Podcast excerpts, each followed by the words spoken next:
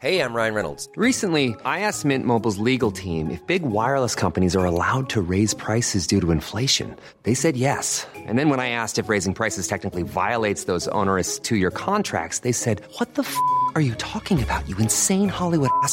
F- So to recap, we're cutting the price of Mint Unlimited from $30 a month to just $15 a month. Give it a try at mintmobile.com slash switch. $45 upfront for three months plus taxes and fees. Promo rate for new customers for limited time. Unlimited more than 40 gigabytes per month. Slows. Full terms at mintmobile.com.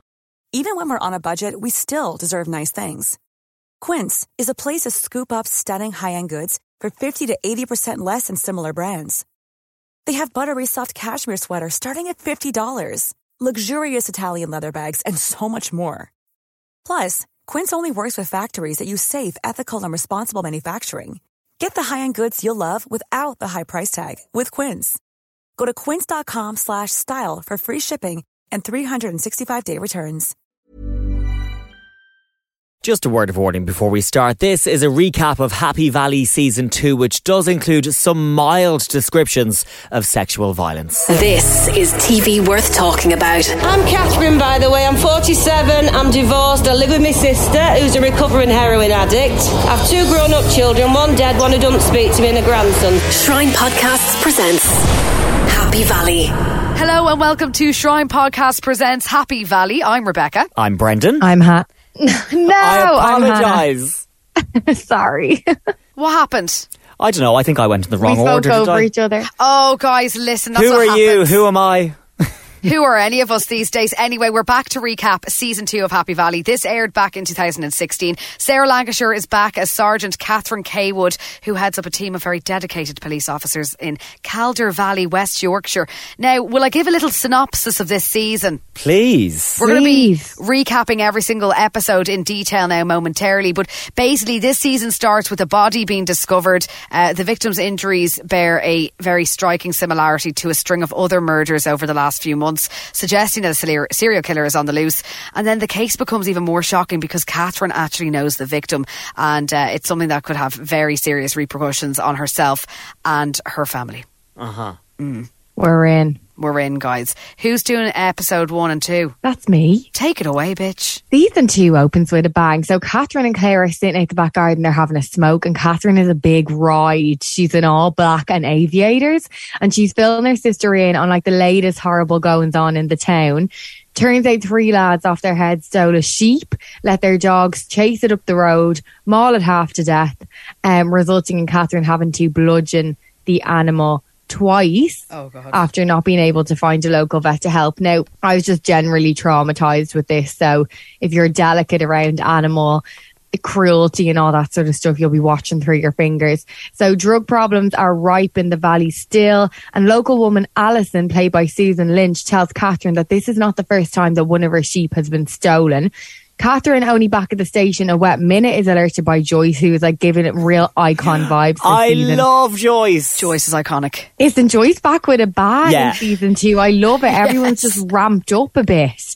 So something even weirder has happened. A number of dogs have been found lying dead in a nearby estate. So it turns out that Catherine didn't do the sheep in after all. And after she left, a vet did arrive to help, injected the animal with a lethal dose of drugs. Strays turned up to eat the carcass and then they too were killed.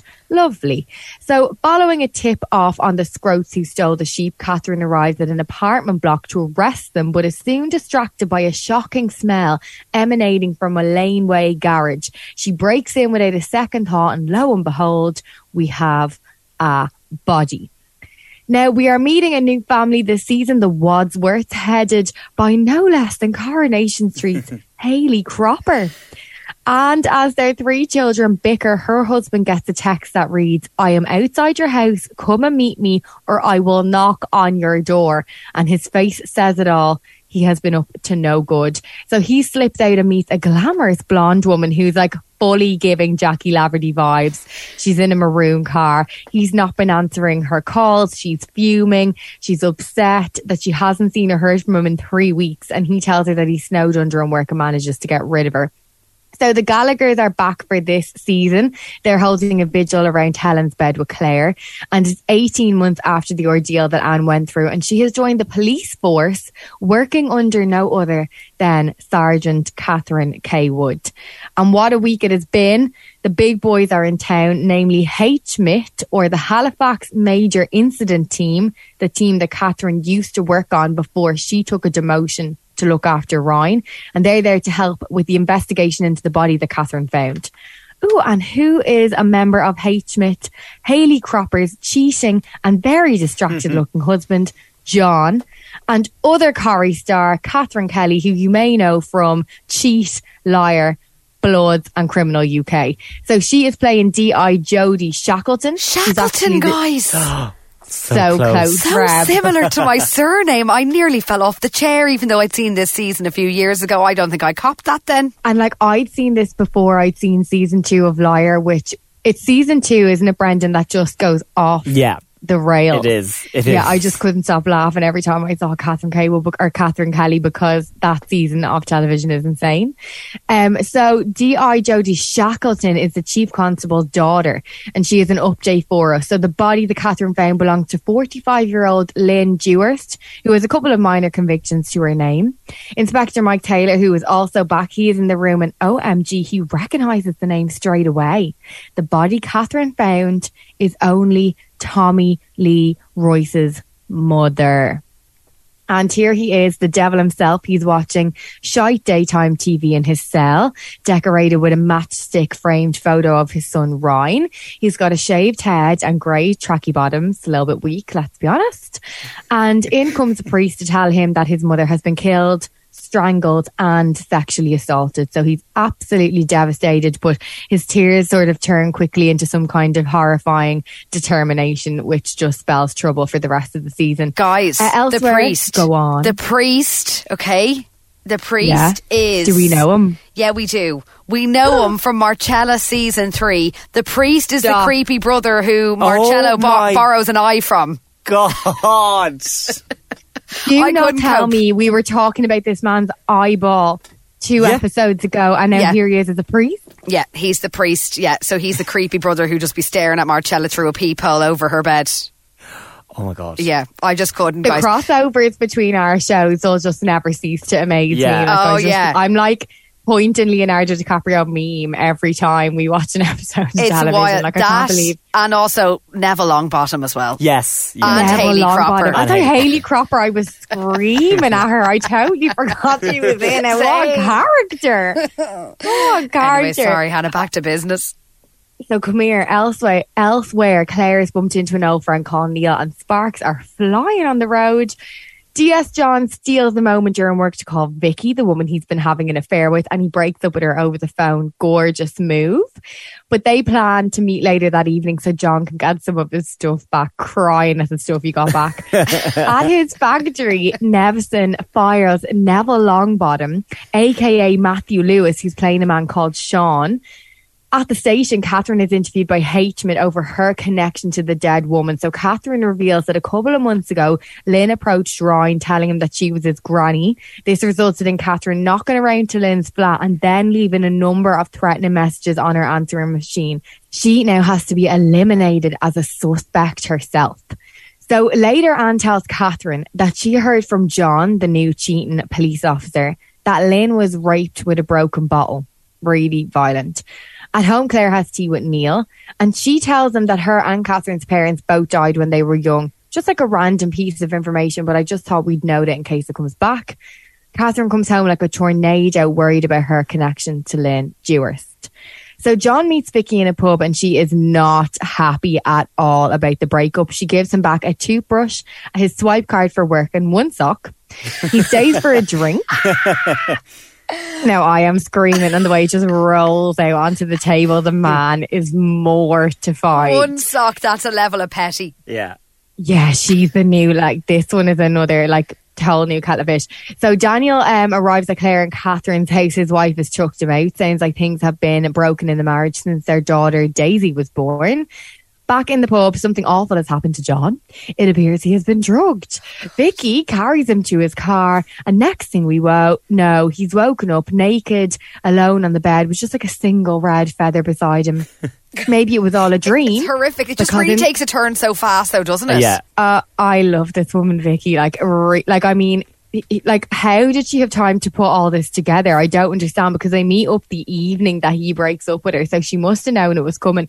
So in the direct next scene, after we see John wake up naked in the bed, he wakes up again fully dressed in his car, and it's time for work. I So couldn't get over was that. it all a dream? No, how did she do that? How did Yeah, she dress yeah, him and put him back into his car and then drive him outside his uh, outside his place of work? She's like a little whippet as well. Like, I mean, the size of her, and she has a job. Like, she's working at a makeup counter. Anyway, love the resilience of it. Horrified by the rest.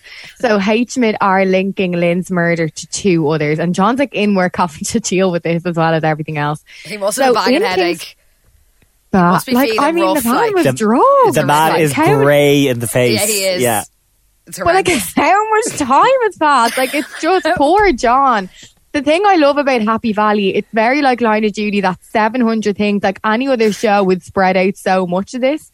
Where like, we're 20 minutes in, John's been drugged, he's woken up three times in one day, like, there's been four murders. it's just non-stop. and just when you think the fabulous cameos and actors popping up in this episode, um, are over. In King's Cross Station, Frances, played by icon herself, Shirley Henderson, disembarks the train with a large case and she visits a distraught Tommy in prison.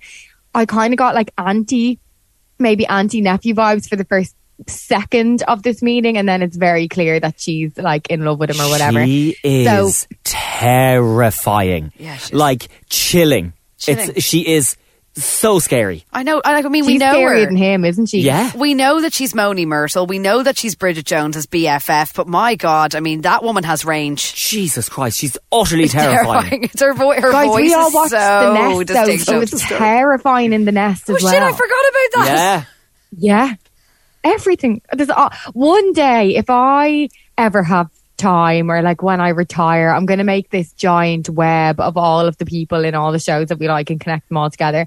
So he suspects that Catherine is behind the murder of his mother and that the assault element of the attack was done to make the crime look like a man did it. And he also thinks that the police are going to cover up for her. So he he just has a like he can't he just hates Catherine so much. No matter what happens, he's always going to blame her. So Tommy is now going to use Frances to do his bidding on the outside world. Catherine has been asked to give alibis for the dates of the other two murders that they've linked to Lynn, and she's absolutely fuming. The woman whose sheep are being stolen is at the station. Her son has been attacked. It's not clear yet, like what the connection or relevance of this is, but there's clearly something there. Later, Catherine warns two sex workers to watch out for the serial killer, and Neville Longbottom drives past drinking and driving. And then later on as well, still hard to believe this is all episode one, we learn that Helen has passed away and Nevison, Claire and Catherine are at the hospital. So just as the episode ends, John is at home with his wife Amanda when the phone rings. It's Vicky and she has texted him a photo of himself passed out in underwear with a red feather boa on and she is going to send it to everyone in his phone unless he gives her a thousand pounds a month starting today. The episode ends with a psychotic looking Frances watching Ryan and Daniel through the kitchen window in the rain. So that is all episode one of season two. We're back with a bang. Episode two, Catherine arrives home in a flurry with a woman called Alinka, who was sex trafficked along with 21 others and just escaped from a nearby house. She managed to get housing for all the others, but Alinka will have to stay with her neighbour, Winnie. They both speak the same language. Meanwhile, Daniel told Ryan that Claire's an alcoholic, never a dull day at home for Catherine, and Tommy Lee Royce has been given permission to attend his mother's funeral, so he is going to get out. Oh, and what's this? Frances works as a teaching assistant hmm. at, at a school and not just any school, Ryan's school. So that's just fantastic. John and Anne bond during house to house calls and he mentions he needs a thousand pounds and she tells him that her mother's funeral is the next day as well. So both Lynn Dewhurst and Helen Gallagher are getting buried on the same day. So at the station, it turns out that all uniformed officers know that Catherine is a suspect in Lynn's murder. One makes a really distasteful joke that goes down like a lead balloon, and Catherine tells Anne that Tommy's getting out for his mother's funeral the same day as hers. Later, Catherine talks to Alinka with Winnie translating, and she's recognised clothes photographed on the front of the paper. They belong to a murder victim that the police can't identify, but it turns out that's Alinka's best friend, Aurelia, who's been missing for a while. She doesn't want to talk to the police though, because she's afraid of a mafia-like family um, called the Nezoviches. I think that's the correct pronunciation, the Knezoviches. Yeah. So yeah, that's it. So Catherine convinces her to talk, and in the station, Catherine tells Winnie just how women like Alinka come to be trafficked and how she managed to escape. DSU Andy Shepherd leaves the interview with Alinka to tell Catherine she feels she may have been followed. So now Catherine's home is at risk, as well as the other 70 things that's going on in her life. Nevison and Anne share a touching moment after Helen's wake, and he tells her about firing Neville Longbottom from work. Anne tells her dad about Tommy getting out for his mother's funeral. Anne is so brave about everything. And Catherine sleeps in the conservatory to keep an eye on her and Winnie's house. So it's the next day. Tommy's told he's got day release and this is his big chance. So Claire catches Catherine up on Neil. He also turned to drink when his marriage broke down and he cheated on his wife with a woman who soon started making threats against him. Now that is giving me Vicky vibes, guys. Mm. And I haven't seen episodes three to six yet, so I can't remember if there's a connection there, but it made me excited. There is chicken. At the, at the station, HMIT follow up with the Aurelia case. At school, Frances grows closer to Ryan and she pokes him about his other granny. John gets a sudden burst of confidence and rings Vicky and tells her to, that he's finally leaving his wife and to put the dinner on and that he's coming over. So a bedraggled Neville Longbottom or Sean turns up Sorry, to the I love that you're refusing to call him by his name in this. It's just Neville Longbottom. Like, that's who he is. That is it. I'm sorry. So he turns up to Helen's funeral to apologise to Nevison. Mad move. Catherine immediately recognises him as the man who sped off in the white van when she was speaking to the two sex workers a couple of days previously. She then leaves and heads for Lynn's funeral to watch Tommy arrive. But this bad bitch doesn't stop at the door. She pops in for proceedings, making sure Tommy sees her, and naturally he goes absolutely mental. Inspector Mike Taylor is fuming with her, and what's worse, she does not have an alibi for the dates that the three murders happened. John is at home packing a bag. He lies to his family and heads off to his new life with Vicky, but it's all a con to get the photos back. Oh, how clever John is. Catherine arrives to collect Claire from the end of Helen's funeral and Claire's been drinking. Meanwhile, John and Vicky fight and she hasn't bent over a barrel. He goes for her computer. She whacks him with a spoon, which I was crying at. Like she's been over. You need to go back and watch it. Like she's been over cooking the dinner and she's obviously stirring something and she comes over and slaps him in the face with a spoon. But like he he punches her back and they continue to struggle, which results in John choking her to death with a cord.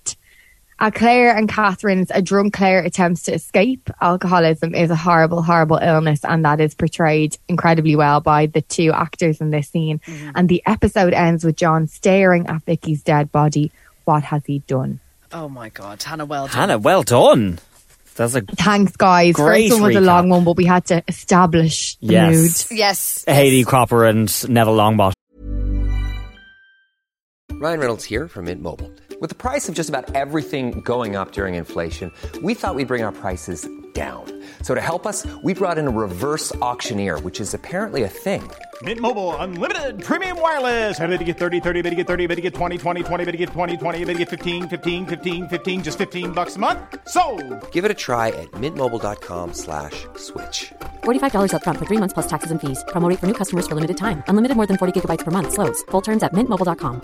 Even on a budget, quality is non-negotiable. That's why Quince is the place to score high-end essentials at 50 to 80% less than similar brands. Get your hands on buttery soft cashmere sweaters from just 60 bucks, Italian leather jackets, and so much more. And the best part about Quince, they exclusively partner with factories committed to safe, ethical, and responsible manufacturing. Elevate your style without the elevated price tag with Quince. Go to quince.com slash upgrade for free shipping and 365-day returns. Hiring for your small business? If you're not looking for professionals on LinkedIn, you're looking in the wrong place. That's like looking for your car keys in a fish tank. LinkedIn helps you hire professionals you can't find anywhere else, even those who aren't actively searching for a new job but might be open to the perfect role. In a given month, over 70% of LinkedIn users don't even visit other leading job sites. So start looking in the right place. With LinkedIn, you can hire professionals like a professional. Post your free job on linkedin.com slash achieve today. Huge. Guys, can I just say one thing Yes. on this, right? Just after watching it over the last few days again. Were you attacked with a spoon? No. Did my friend actually, hit me with a teaspoon before? It's a real thing in Ireland, though. Like, Like the you wooden were spoon. attacked with a spoon. Oh yeah, no, a wooden spoon. Yeah, we were all. Spoon. Yeah, we all Were probably have all- been yeah. attacked with a spoon at one point or another um, by our Irish mammies. Yeah. Do you know what I mean? Anyway, would John not have just like I do find that plot point just a bit bizarre. Like if a if someone was blackmailing me and I was a police officer, I'd probably pop into work and say, "Oh hey," if they're like Rebecca, how did you sleep last night? Not very well. I was drugged last night, and the person that I'm having an affair with has sent me incriminating photos. Like I don't understand. I don't understand why John didn't just tell someone the morning after, oh, by the way, actually, this crazy bitch, I need to give her a grand. Can we catch her or whatever? Like, Because I he doesn't just, want his affair to be found out. Amy Cropper is ha- heading off right Graham. Do you know what I mean? It's just such a. I, it's just the one bit that I'm like, Yeah, okay. oh, do you know? Anyway. I love how they do they do try and like um they do try and acknowledge this because she says it on the phone and she's like I know you're a police officer like very high ranking and you could do anything to me and then he has a flashback of her saying that when he gets his like burst of confidence in episode two and decides to do something but like yeah I mean this episode could have ended there and then if he just um Uh, yeah. used his rank Yeah. I Okay. know. Anyway, Brendan, you're on to episodes three and four. Episode three. Uh, it starts with Catherine. Uh, she's at a counselling session and she says she's never thought about killing herself. Uh, she's like, I don't want to be on a slab. I've seen what they do to people. And then uh, the counsellor is like, um, Did you have counselling after your daughter's death? And she's like, No, I had a breakdown. Um, has she thought about killing others? Oh, hell yeah. And she goes into a lot of detail. Uh, we then see a flashback to Claire falling off the wagon uh, after the funeral. Uh, she started drinking again because Catherine basically left her for too long because she headed off to Tommy Lee Royce's mother's funeral after that one. Um, Catherine's like, look, I'm really sorry. I shouldn't have left you. I know you were really vulnerable. She puts her to bed and leaves her a glass of water beside her and a little post-it as well. It's like, I'm not angry, call me, which is just always so lovely because you know when you wake up and you've got the fear and you're like, Yeah. oh Jesus. It was just really nice of her to do. Now, in a scene reminiscent of Gill Biggeloe to Ted Hastings, Catherine's boss asks her if she's considered retirement and she's like, no. At your age, Isn't there an air of like humor in this second Oh, yeah, season that totally. wasn't there in the first one? Yeah, they've ramped it up a bit, definitely. So, Yeah. um, at work, uh, Joyce, I love Joyce. She's just so glamorous. I just, I, I'm obsessed with Joyce. Uh, she tells Catherine that she wants to bring her out for a drink and uh, casually drops into the conversation that they think they found another body. So a full briefing's held and poor old John, he's in a sweat down the back of the room having flashbacks to blood and broken bottles. Um, he confides in Anne that his wife uh, was cheating on him and then just goes, uh, oh yeah, do you want, do you fancy going for a drink? It's kind of bizarre. Um, John attends the post-mortem and he looks as grey in the face, I think, as I would if I had to witness a Y incision in the flesh. But by the end of it, he's thrilled because the pathologist basically doesn't have a lot of answers and it looks like this death is going to be lumped in with all the other ones. So he's like thinking he's in the clear. Um, Catherine and Joyce, uh, they go out for a bit of dinner, uh, wondering where the Michael Jackson impersonator is. They're very concerned. I need. We need to go to that pub, guys, Yeah. to that bar. So the waitress is then like, "Oh, it takes him a while to get done up. He should be out soon. I'm so sorry you've been waiting." And then she's like, "Have you seen the Elvis uh, or the Robbie Williams impersonators? They're also very good as well." And they're Robbie was in last week. yeah, Robbie was in last week. They rotate their uh, different impersonators. It's probably the same man. Gas. It's probably it's probably the same man. It's like Hannah's hen. Yeah, Like you'd man. be able to tell. Um, so on the walk home, then Joyce says to Catherine, um, "Have you uh, alibied yourself yet?" And she's like, "I can't. I'm not able to account for my whereabouts, whatever." And she's just like, she gets a bit snotty with her. She's a bit pissed off, and she basically tells Joyce to go fuck herself. In- not in so many words. Oh, I think she might have done. Um, Danny tells Catherine that he's received divorce proceedings in the post. Uh, the neighbour Winnie comes round and tells Catherine that the fella that she tasered is Goran Dragovic, so he's suspected of uh, people trafficking and he's out on bail. The local biscuit factory is a front for trafficking women, apparently. but it's not funny at it's all. not funny, no. I just But kept being like, mm, biscuits. You know, I know. And Alinka is like, oh yeah, they're lovely to work for, and they're like, yeah, they're hu- they're people traffickers. But see, they don't know it's the agencies that are set up. Yes, yeah, yeah, yeah. Uh, Claire tells Catherine um, that Neil thinks that he doesn't like her because she said she didn't want a cup of tea. Neil's like, I offered her a cup of tea. She said no. And he's like, she doesn't like me. I could see how you'd be a bit intimidated though by Catherine if you were like the new fella of Yeah. the sister. Yeah, you yeah, know, yeah. You she is an intimidating woman. Yeah, she is. She is intimidating. I'd be terrified. Uh, Ryan says uh, his terrifying new teacher, Miss Wheeland, keeps asking about his dad, even though she knows not to. Um, at home, John and his cheating wife, Hayley Cropper, have a verbal insult slinging match in which he calls her many things, including a trollop, which it just makes me laugh. Oh my God, so Billy Butcherson on a Hocus Very, Pocus one. very. You Um, witch, you wench, you trollop, you firefly, bucktooth, something from hell. Yes. Um, so basically, Hayley Cropper says to John, she's like, "You weren't on obs the other night that you came home and caught me cheating. Like you're a liar. Where were we, where were you? What were you at?"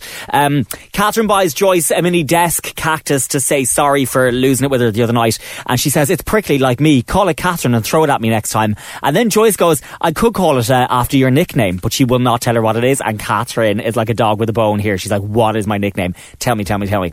Uh, they get a call from a nun about a suspected suicide. Um, she wonders if it's, uh, yeah, she's like, is it a real nun? She's like, or is she dressed up for a hen? And Joyce is like, it's 10 o'clock in the morning. so Frances Drummond, Miss Wheeland, goes to visit Tommy Lee Royce in prison. Like, she's just so creepy. She's just, it's all Would like, she get any closer to his face? it's all jagged breasts. It's like this. It's up. really sexual. It's, How are no one of the It's officers so has sexual. You know but the way it's they're so always like- one-sided. Like he is Yeah, like, he's get playing away her. from me. You're He's- like my mom. Yeah, he's and ab- she is all over him. it's she's just like like it's just it's just like I want to throw up like it's so disturbing um But you know that phenomenon of women falling in love with criminals, like who've done horrifying things and marrying them and getting nothing from it. Like the knickers she's very good at giving that letters and vibe. stuff. Like, Brendan. apparently the letters that Graham Dwyer used to get I just I don't know it's very disturbing um so uh, yeah she's uh, breathing all over him and like looks like she's like about to climax at one point oh my God. I'm gonna get God sick. woman right so basically she tells Tommy Lee Royce she does Like we all love a tight grey tracky bottom. We but do. Like sweet Jesus, Yeah. love restrain yourself in Calm public. down.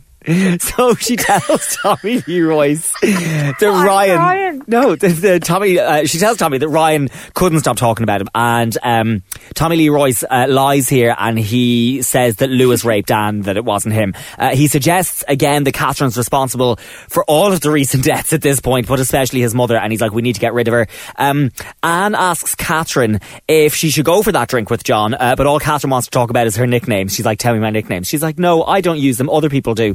Um, so Anna Catherine, they arrive at the scene of this suspected suicide. The nuns are sitting there on a bench, and she said, uh, "There's vodka bottles everywhere. They must have got tanked up to do it." Um, a paramedic helpfully walks past, and he's like, "He's dead." They're like, "Okay, thanks." Um, and it is the bloke uh, who's hanging from the tree is the guy that she tasered. Uh, he was let out on bail yesterday. So Anne goes and tells John that she's she goes into the office and she's like absolutely ecstatic that she saw a dead body this morning. She's like, God, it was fascinating, really. And then she's like, Is it true that men get an erection when they hang themselves? And apparently it's a myth. Yeah, Jodie shut that Jodie down. shut that she? down. She was like, That's a myth.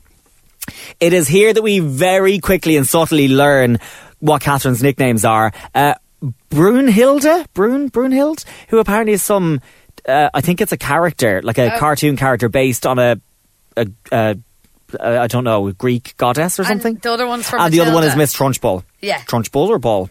Bull. Bull? Um, yeah, I think so. So they're Catherine's nicknames. Uh, she doesn't know that though. Uh, Anne and John agree to go for a drink at seven. Um, and she's like, she's like, she's like, it's not like it is in the TV shows. Where's the cork board and the string for the suspects? Like, just gas. Um, Anne asks a lot of very, very good questions here about the recent deaths, and John starts sweating again. It looks like Anne is going to make a great detective. Uh, Joyce figures out that Catherine and her were dressed up at the Rocky Horror Show uh, doing the time warp when Aurelia was murdered. Uh, so that's her last alibi. So she's in the clear. I would have loved to have seen a flashback Same. to that scene. Would have loved that. Uh, thanks to Anne's amazing work, they've identified the dead woman as Vicky Fleming. John finds out uh, while driving, swerves onto the wrong side of the road, hits a wall, and another driver comes over and is like, "Are you all right, love? Just like pops How are we three episodes in? no, I know. 75,000 things have happened. Like, John is having the worst year of his life that's squashed into about three days. I know. And then poor Anne's been He stood up. died twice and he's killed someone. Yeah. I'm sorry, I'm just crying. He's at the side of the road. Your one is like, you're all right, love. It cuts to the pub, and poor Anne is like obviously stood up because John is like in a car, and she just polishes, uh, polishes off a bottle of red by herself in the pub. Uh, that's episode three. Uh, episode four, it opens uh, with Catherine helping Leonie. Uh, Leonie's been raped in a van while out working one of the lanes with a few of the other girls. So Catherine takes note of the reg, which Leonie very cleverly wrote on her arm in, Yeah. I don't know, pen or lipstick or something. And Amazing. so um, Catherine takes note of that reg. Uh, she absolutely loses it with the two community police officers who did fuck all to help Leonie when she told them she'd been attacked. They just dismissed her as a prostitute and didn't do anything about it. Um, they were like, "Oh, it was dark out," and they were like, "We're we were hungry. We didn't get to eat anything yet." And she just roars at them. She's like, "You have fucking torches! Like, just there's absolutely no excuse for the way that you handled uh, that um, that case at all."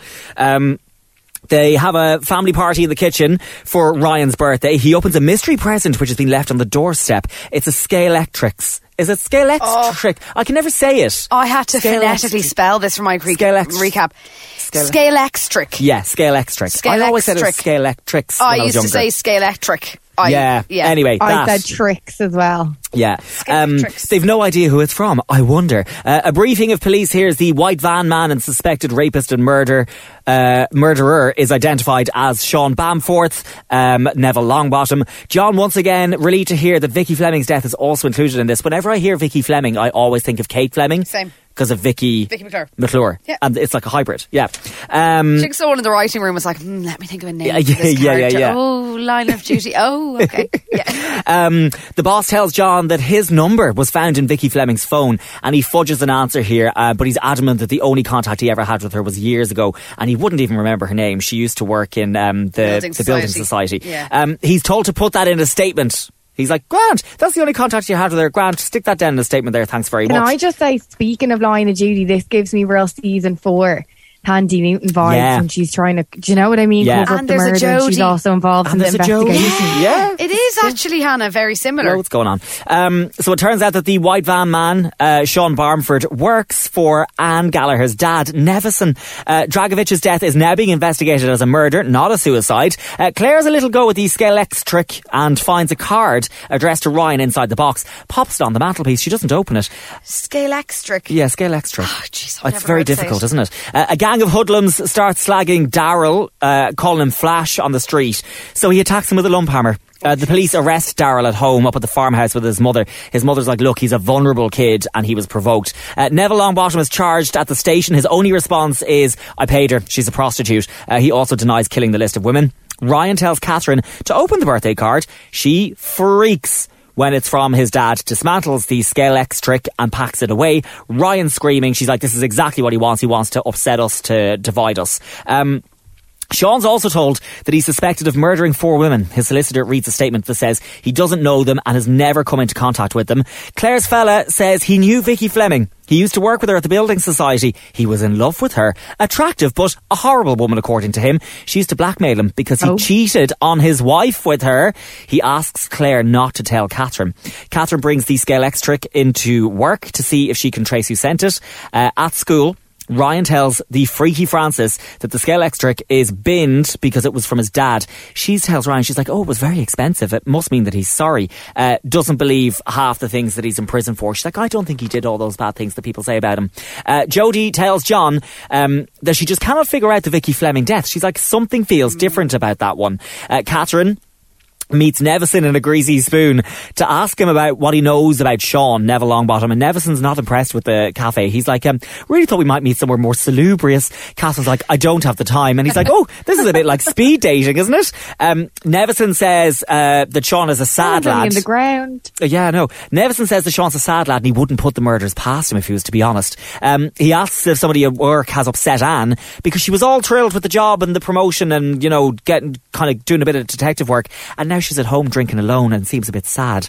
Um, Claire tells Neil her fella, uh, that he should tell the police what he knows about Vicky Fleming. He's like, I can't face going over the humiliation of, um, you know, her um, uh, bribing him and stuff. Uh, Steph, one of the police who ignored Leonie at the start of the episode, tells Catherine that she feels awful and wants to quit. Catherine says, No, don't do it. I'll be really pissed off if you quit. Just become a good copper. Uh, over a lovely family dinner, Ryan relays a gorgeous story about forgiveness and says the present was probably his dad trying to say sorry. Catherine and Claire tell him Absolutely fucking not. Uh, John's wife has changed the locks. Hayley Cropper's on it, and uh, he makes an absolute tit of himself trying to break in the back patio door with a brick. It just, it, it's just not going to work. Just um, see the neighbour next door. Yeah, yeah, yeah, over the fence. Yeah.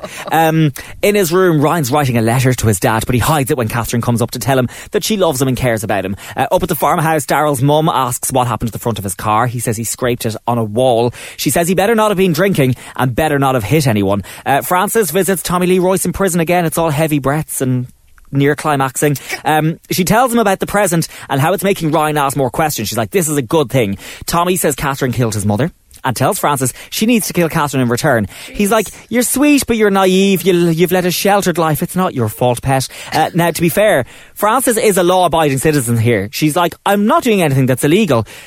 He is absolutely fixated on removing Catherine from the picture, uh, and uh, with a lot of heavy and jagged breaths. That's where and episode. Surely working um, in a, a child's ends. school under a fake name has How to be well, surely you'd have to get clearance to work. Like if that woman came in to get well, I'll tell you how she got the right fake identity now in the next few minutes when I start with episode five.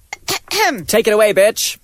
Catherine and her colleagues go on a very drunken night out to see an ABBA tribute band, probably in the same bar that she was in the other week with Joyce. That can't have been the same man, though. no, that's all four, four members. Anne here is just sculling the wine and she ends up shifting a fella at the back of the club before getting sick several times. Catherine brings her back to her house to stay with her that night. Meanwhile, it seems that Frances has actually decided not to be a law abiding citizen anymore. She's making a pipe bomb in her house.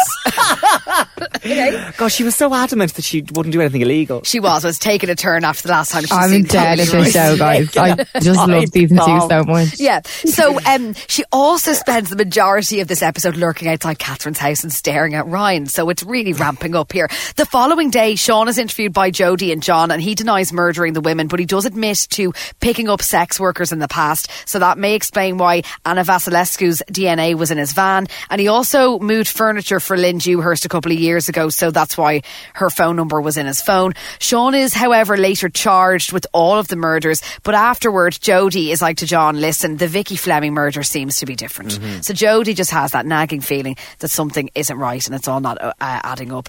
At home, a very hungover Catherine is still curious about who left Ryan that present. She ends up actually going to the toy shop to buy a new Scalextric and she asks the Well done. shopkeeper, thank you, she asks the shopkeeper who else has been in to buy the same thing over the last few weeks and she then later on in the episode shows CCTV footage to her boss of a woman in the shop last week buying the toy. So she's on it, lads. She's on it. Now, while Catherine's gone, this is a bit irrelevant maybe to some, but I thought it was relevant. Catherine's son, Daniel, starts chatting with Anne and he's going on about his marriage split and she mentions then being stood up by a police detective that she works with. I think this storyline has potential for season three in the form that maybe Daniel and Anne could have a romance. Oh. Just going to say that now. Yeah. Foreshadowing, perhaps. Oh, I'd love that. I like Daniel. So would I. Now, John has literally gotten away with murder. He is beyond thrilled. He's singing Queen in the car. He's driving home to Hayley Cropper to tell her to move out. John cannot believe his luck that this is all going swimmingly. Catherine later on. I just can't believe after all of this, Hayley's moving out anyway. Like, you could have just say, like, do you know what I mean? If Well, just he's telling tr- her to move out. No, he's like, you have to move now because you're the one who had the affair and I did absolutely nothing wrong. Catherine then later on gives Ryan the new Scalextric, but Ryan is like, I don't want this one. I want the one that my dad gave me. Oh, God. Oh. like, Ryan, please. Like, heartbreaking. yeah, it is. Um, at the station, it is announced that another woman's body has been found and the victim was actually killed while Sean was in custody, meaning that he's off the hook. So he's released. Now, the police are on the hunt for a suspect whose car was involved in a crash near the scene where the latest body was found. At school, Frances continues to put thoughts into Ryan's head. This time, she suggests that Ryan should actually visit his dad in prison or maybe write to him. And she subtly gives the old prison address here. And we later on see Ryan go and post a letter. she's just so scary. hmm Catherine is then called to deal with a semi-naked man screaming outside a pub, and it turns out to be Neil, uh, Catherine's sister Claire's new fella. He's steaming drunk. He's very aggressive, and when he won't pipe down, Catherine has to tackle him to the ground and arrest him. Yeah, it's very sad. Now, back at Gar's farm, this is where we opened up um, episode one in. Daryl's mum spots the dent in the car again, and she brings Yeah. up that the police are now looking for someone who may have seen something in relation to the latest murder. She's like, You need to get your story straight in case the police come knocking again. At home that evening, Daniel tells Catherine that he thinks that someone from school is putting thoughts into Ryan's head, and that after school, Ryan always comes home and starts asking about his dad. That night, Daryl wakes his mum up in the middle of the night. He goes into her bedroom. It's absolutely terrifying. And he reveals that he doesn't want to tell the police about the car because he's done things. He eventually confesses to killing the women. She cries and she hugs him. Then they head down to the kitchen and he asks her if she will visit him in prison. We then see Catherine showing Claire the CCTV video on her phone that she got from the toy shop, and Claire identifies the woman in the shop as Mrs. Wheeland, Ryan's teacher. Back at the farm, Daryl's mum Alison cooks him breakfast and she starts suggesting that perhaps they go and flee to America with money that she set aside. And as they're talking, she goes into the sitting room, she grabs a gun and she shoots her son in the back of the head. And that concludes episode five. Jesus Christ, like. Yeah, that happens. Episode six now, the final episode of Happy Valley season two. It opens with Catherine telling Ryan's principal about Mrs. Wheeland buying the toy for Ryan and encouraging him to speak to his dad. The principal's not really buying it. she's kind of just like, oh, she's a lovely, kind woman. I don't know what you're talking about. She works here part time. Has she been vetted? Catherine's Has- like, what do you mean? Woman got clearance. Catherine's like, where is she the other three days of the week that she's not in work? She's in with Tommy Lee Royce. Yeah. Like, shocking. Anyway, officers then visit Gar's farm after a tip off and they enter and find Daryl's body along with his mother, Alison, who was still alive after an attempted overdose. Catherine lifts her outside and makes her get sick. And Alison does admit to shooting her son. Catherine then puts two and two together um, as to why after spotting the red car in the driveway with the dent in it. And she arrests Alison while cradling her in her arms. On to next page. Yeah, it's very grim, isn't it? It really is. Very dark. Now, at the station, Jodie informs John that Daryl is the serial killer, but that his mum is insisting that Daryl kept saying that he didn't kill Vicky Fleming, so they now need to look into the man that she was having the affair with. Catherine's boss Mike informs her that the Scottish woman visiting Tommy Lee Royce in prison is a pharmacist called Frances Drummond, who is pretending to be Ryan's teacher, and she actually stole her dead sister's identity. Um, Frances is later arrested at the school, and she is released on bail. Jodie and Andy Shepherd now are starting to suspect that perhaps Vicky Fleming's killer could be a police officer because he knew how to destroy the evidence in the fire and he knew that he needed to mutilate the body to make it look like the other murders. Catherine then calls to Frances's house and confronts her with the hard facts about Tommy Lee Royce. She's like, the man is a psychopath. He's a murderer. He's a rapist and he has groomed you and used you. But Frances isn't believing it and she thinks that Tommy is just a product of his childhood and that a relationship with Ryan will just benefit him. Mm-hmm. At home that night, Neil decides to tell Catherine that he did know Vicky Fleming and that she blackmailed him with incriminating photos, which led him to become an alcoholic and lose his family, his job, and everything else. And he's like, maybe she did this to somebody else. The following day, a hotel worker says that she saw Vicky at the hotel with the man who looked very unwell around three days before she last turned up at work. And Anne, in a separate conversation, mentions to Catherine that John had said he needed £1,000 so he could have been blackmailed. Yeah. So the net is closing in on John. Then, lads, Graham comes into the to the station. Now, Graham is John's wife, Amanda's lover. Oh, yeah, yeah, yeah. Yeah. And basically, Graham is like, I want to talk to you about Vicky Fleming because John said that he was away on ops and then he came home unexpectedly the night that Vicky's flat was burned down. So obviously Hayley Cropper had been talking to her lover Graham. They're starting to think that John's been up to no good and he Ah, tells the police. John then does Also, sorry, but this isn't relevant at all. But how did Hayley Cropper get two minutes to have an affair? Because John doesn't seem to ever be in that house. The kids seem to be. Every time we looked at the woman, she was buttering bread for the kids' school lunches. Well, so she I'm had just your like, man more upstairs. power to her. She had him upstairs in the bedroom, Hannah. True, shouldn't have to go to The too marital far. bed. yes, that's shocking. Uh, now, lads, John does a complete runner here because he knows everyone's figured it out. Catherine follows. There's a high speed chase. He ends up getting out of his car, running to a train station, and heading for the tracks. Then he heads to a wooded area and he reaches a dead end here. This is where Catherine catches up, and John then decides to get up on top of a wall that's actually a bridge facing onto a main road or facing down to a main road.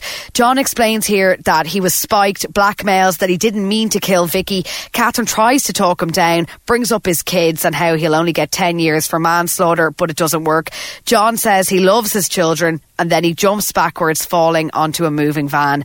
Catherine drops to the ground in shock and she cries in disbelief.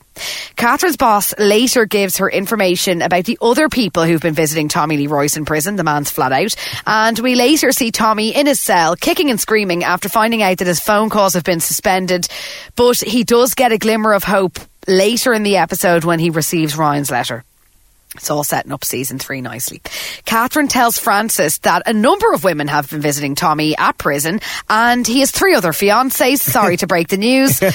Before Daryl's mum, sorry, before she visits Daryl's mum in hospital. So Catherine goes to see Alison in hospital and here they have a conversation about how Becky died when she was 18.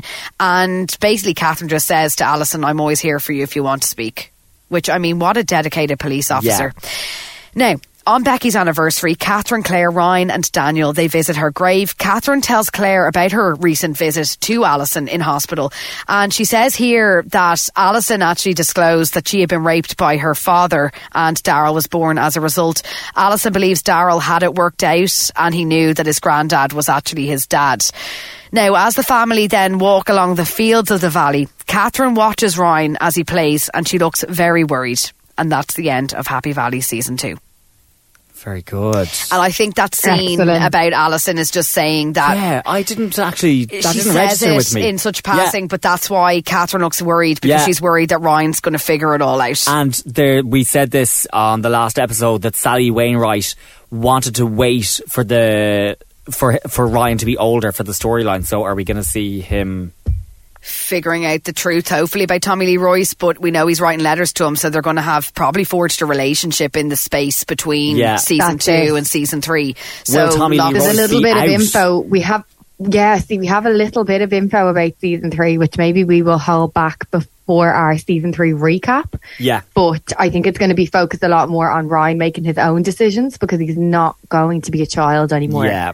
Um, he is going to be an old teenager, almost a full adult. Yeah, and it's fast forwarding and through time. So yeah, he's older now in real life too. So we're going to come back with an episode, a preview of Happy Valley season three with everything you need to know. In the meantime, you can get in touch with us and let us know what you're watching and what you're enjoying at the moment. Uh, we're at Shrine Pod on social, Facebook, Instagram, Twitter. We're not on the TikTok yet. No. Will we ever be on the TikTok? I don't know. Um, No. You can email shrinepod at gmail.com. Take care now and we'll be back very soon. Ta-ra! This is TV worth talking about. This is Shrine Podcasts. Even when we're on a budget, we still deserve nice things. Quince is a place to scoop up stunning high-end goods for 50 to 80% less than similar brands. They have buttery soft cashmere sweaters starting at $50, luxurious Italian leather bags, and so much more. Plus, Quince only works with factories that use safe, ethical, and responsible manufacturing. Get the high-end goods you'll love without the high price tag with Quince. Go to quince.com slash style for free shipping and 365-day returns. Why don't more infant formula companies use organic, grass fed whole milk instead of skim?